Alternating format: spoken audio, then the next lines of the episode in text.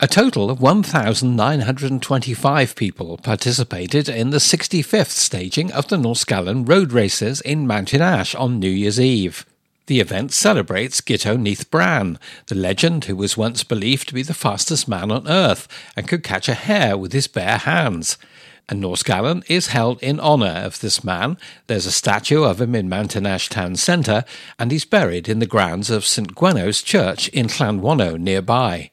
Councillor Anne Crimmings is the chair of the North Nos Galan Committee, as she has been for a number of years.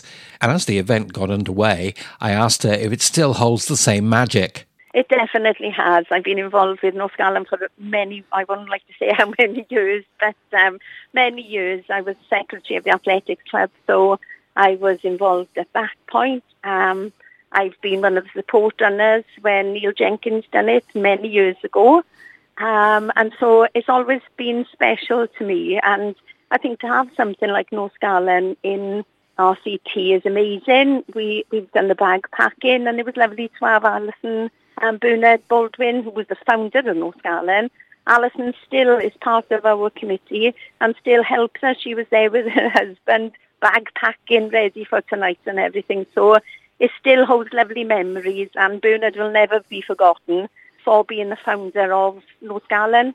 Councillor Anne Crimmings. And as you've just heard, Alison Leighton Williams has taken over her founding father's role as patron of the Nos Galan road races. GTFM's Thomas Oakley caught up with her in the town centre and asked if she agreed that the event has a special atmosphere. It does, indeed. It's uh, such an honour to, to have been made patron in my father's place. We went to, St Gwynno Church where there was a small service, marvellous turnout there, uh, excitement at the graveside of Guto Nyth Bran, and we came down then to the town centre. It's even though the weather has been bad, it's a spectacular turnout. One of the special features every year of Nos Galan is the Mystery Runner, who is unveiled and arrives in the town centre shortly before the adult races begin. And this year, in a break from tradition, there were two mystery runners former Wales rugby star Gareth Thomas and ex women's football captain Laura McAllister. Thomas asked Gareth first what he thought of the atmosphere. People constantly ask you what it means to be Welsh, and, and it just really feels like that this is the explanation of what it means to be Welsh. It's that community, it's that coming together. When people come to something, anything, right, regardless what it is, with the, with the intention to add to the um, feeling, the emotion there, rather than take something away, then you're guaranteed to create a good time for, for everybody.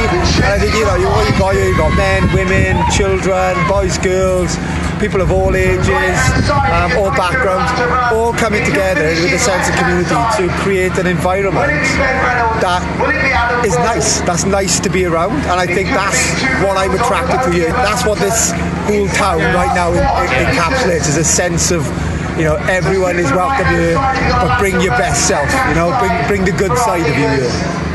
Yeah, indeed. And Laura, you join a list, a long list now of uh, legendary Welsh athletes who have uh, been the mystery runner here over the years at Nos Galan. But you're the first female uh, mystery runner to be uh, in person since 2004. Uh, running is for everyone, isn't it? Oh, definitely. I hadn't realised it'd been 20, nearly 20 years since they'd had another female, but it's about time, I suppose, isn't it? But it's been a real privilege to do this with Gareth. You know, I got a lot of admiration for, for everything Gareth's done in sport sport and outside. And as he said, you know, it's not just about the race or the elite race, it's about including children, showing them that running can be part of a healthy lifestyle. Um, and he's putting, he's putting the town like Mountain Ash on the map, it? You know, because the history of Guto Nyth Bran, uh, my kids studied in school, and as somebody who went to Welsh school, I knew all about. It's great to connect the culture of Wales with sport as well.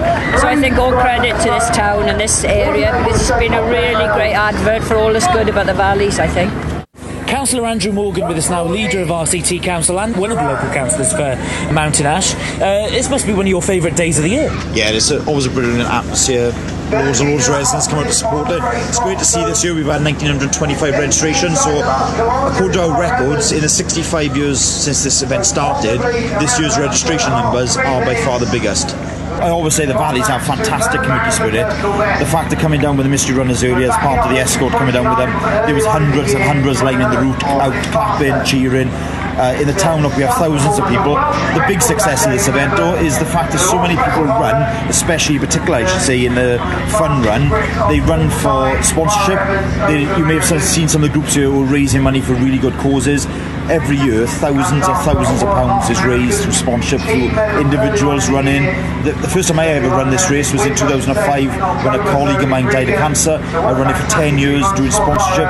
That is a real success for lots of community groups out there who struggle for funding. The amount of people who do sponsorship for this event is fantastic.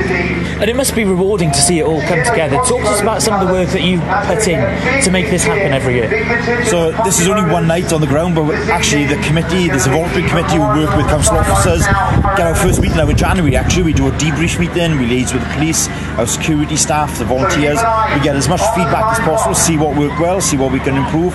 We then meet regularly throughout the year, every six to eight weeks, where we decide what colour t-shirts, what medals. We look at what new things we can do. Like this year, we've done a laser light show because it is the 65th anniversary, and then we work together closely, bring in more and more volunteers and stewards on board, and actually just try and get the community involved. At the end of the day, this is a community event. Although I'm a councillor of the town, I'm leader of the council. This event will be here long after I'm gone. Hopefully, it's been here now 65 years. Let's hope this is here in another 65 years' time. But why do people make a point of coming out on New Year's Eve to take part in Nos Galan? Tim Fry from the GTFM sports team, who was actually taking part himself, asked one of the other runners. I'm uh, Andy Welch from Cardiff. And um, have you done this race before? I have, yeah. Uh, Pre COVID was the last time I did it, and I think I've done maybe five or six. Great. And um, what is it you like about this race? Why, why have you come back so many times? Well, it's a great uh, sort of tradition. There's a lovely, uh, lovely atmosphere around the town. Yep. Fantastic support. I don't think there's a better supported race or event, and, and, it's lovely that it's all so compact and you. Um, you know, you're, you're, you're running around the, the, the, town a few times, and um, yeah, you know, you get to see the see the same faces cheering you on as you, as you go around. The views of one of the runners at Nos Galan. There's no doubt that the 65th staging of the event has been a great success, so the planning will begin shortly on next year's event.